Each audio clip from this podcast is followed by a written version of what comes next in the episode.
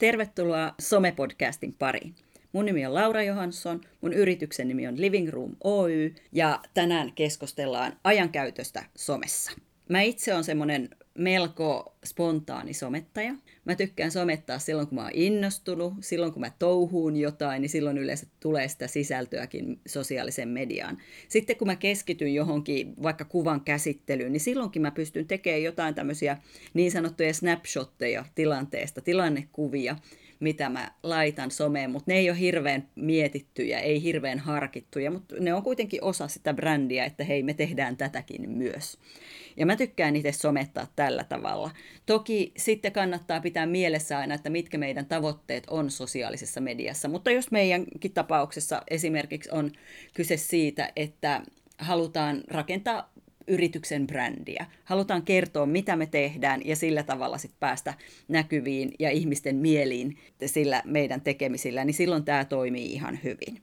Mun mielestä tämä on meille sopiva tapa. Toki aikaa saisi olla enemmän ja varsinkin sitä harkitsevuutta, että minkä tyyppistä sisältöä meidän pitäisi vielä enemmän tehdä.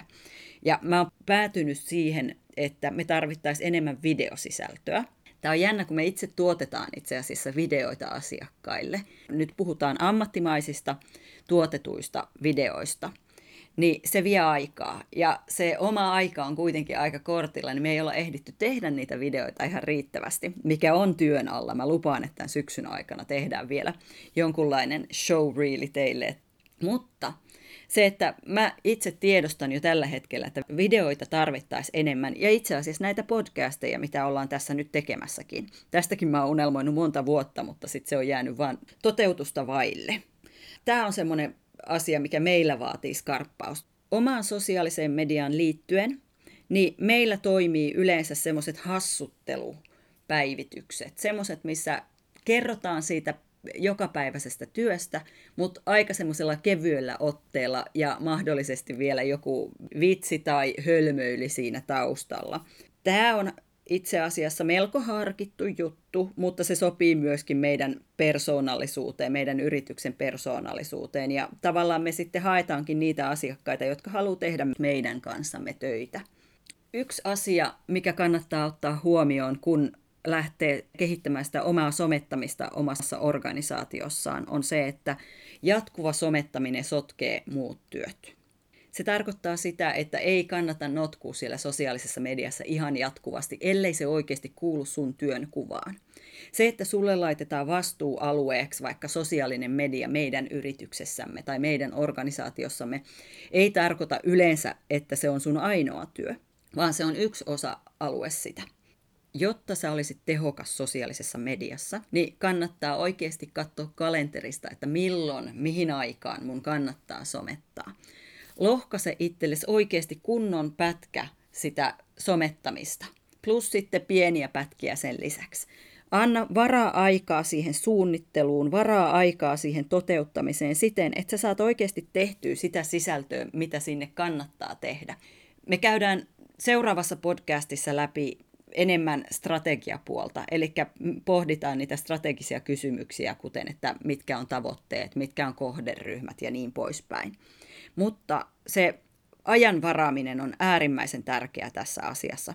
Se, että jos jatkuvasti hengailet siellä somessa, niin siitä ei tule mitään yleensä. Se on hyvin harva, joka pystyy toteuttamaan sitä omaa työtään sillä tavalla, että ne roikkuu Twitterissä vaikka päivittäin tuntikaupalla työajalla. Jos sun tavoitteena on verkostoitua, niin sitten voi kyllä siellä somessa ollakin pidempiä aikoja, mutta muuten niin ei, ei kannata sitä tehdä. Monilla on se ongelma, että niillä ei oikein ole aikaa olla siellä sosiaalisessa mediassa, koska kaikki akuutit työt tulee aina edelle. Ja tämä on tietenkin tärkeää. Jos teillä on deadlineja, jotka odottaa valmistumista, niin totta kai ne pitää hoitaa. Mutta johonkin pitää saada aikaa myöskin sille markkinoinnille, sille viestinnälle. Monissa organisaatioissa on omat tyypit tätä varten, mutta jos teillä ei ole sitä varten varattu oma tyyppi tai omia tyyppejä, oma osasto, niin se tarkoittaa sitä, että jossain kohtaa pitää tehdä tätä markkinointia, pitää tehdä tätä viestintää, pitää tehdä tätä myyntityötä siellä verkossa. Ja silloin kannattaa katsoa semmoinen aika, jolloin oikeasti deadlineit ei pauku kuitenkaan. Katso vaikka kalenterista semmoiset hetket, jolloin sä tiedät, että sä et kuitenkaan saa aikaiseksi hirveän paljon niitä asiakastöitä. Onko se maanantai aamupäivä esimerkiksi tai perjantai iltapäivä? Voisitko sä silloin somettaa? Voisitko sä hoitaa sen sosiaalisen median suunnittelun ja ne isommat toteutukset just silloin, kun sä et muuta saa aikaiseksi? Yksi seikka, mikä on tosi hyvä opetella, on se, että ei jumitu tekemään turhia asioita sosiaalisessa mediassa tai viestinnässä ylipäätään. Se, että vaikka ollaan vuosi toisensa jälkeen laitettu lehteen aina se sama ilmoitus sen takia, että ei uskalleta jättää pois sitä, niin voi olla se syy, minkä takia ei sitten myöskään panosteta siihen uuteen markkinointiin. Kannattaa siis kokeilla. Tehkää vaikka sille, että jätätte joka toisen ilmoituksen pois sieltä lehdestä ja sitten niillä rahoilla panostatte sosiaaliseen mediaan. Kokeilette vaikka, että toimiiko Facebook-markkinointi tai Instagramissa vastaava. Yksi tärkeä vinkki on, että tee päivityksiä, jotka tiedät saavan näkyvyyttä. Kyllä sä tiedät, minkä tyyppiset päivitykset siellä oikeasti toimii siellä somessa.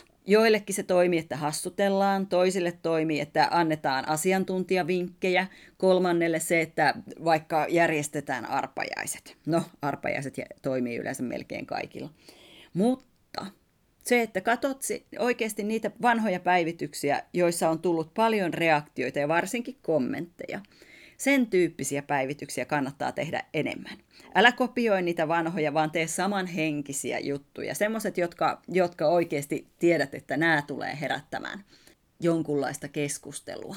Mitä nämä tämän tyyppiset päivitykset ovat sitten? Me ollaan ensinnäkin mainittu jo nämä tunteita herättävät jutut, eli hauskuttaminen. Voi myöskin suututtaa, mutta sehän, siinähän on omat riskinsä sitten tietenkin.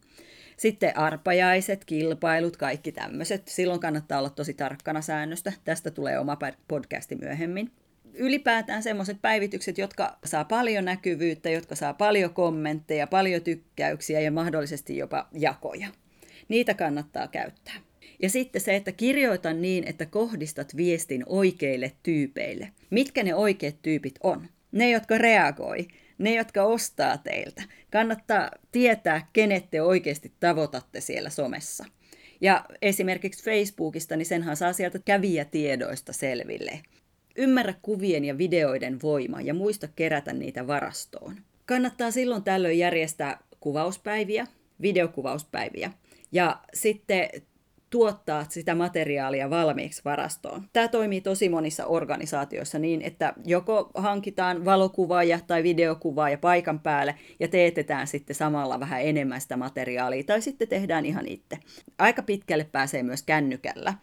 Totta kai, jos haluaa tehdä pidempiä videoita, niin silloin kannattaa ottaa ammatti, ammattimies tai ammattinainen siihen hommaan tämä helpottaa työtä huomattavasti, kun teillä on kaiken näköistä kuvamateriaalia, videomateriaalia valmiina olemassa siellä varastoissa teillä.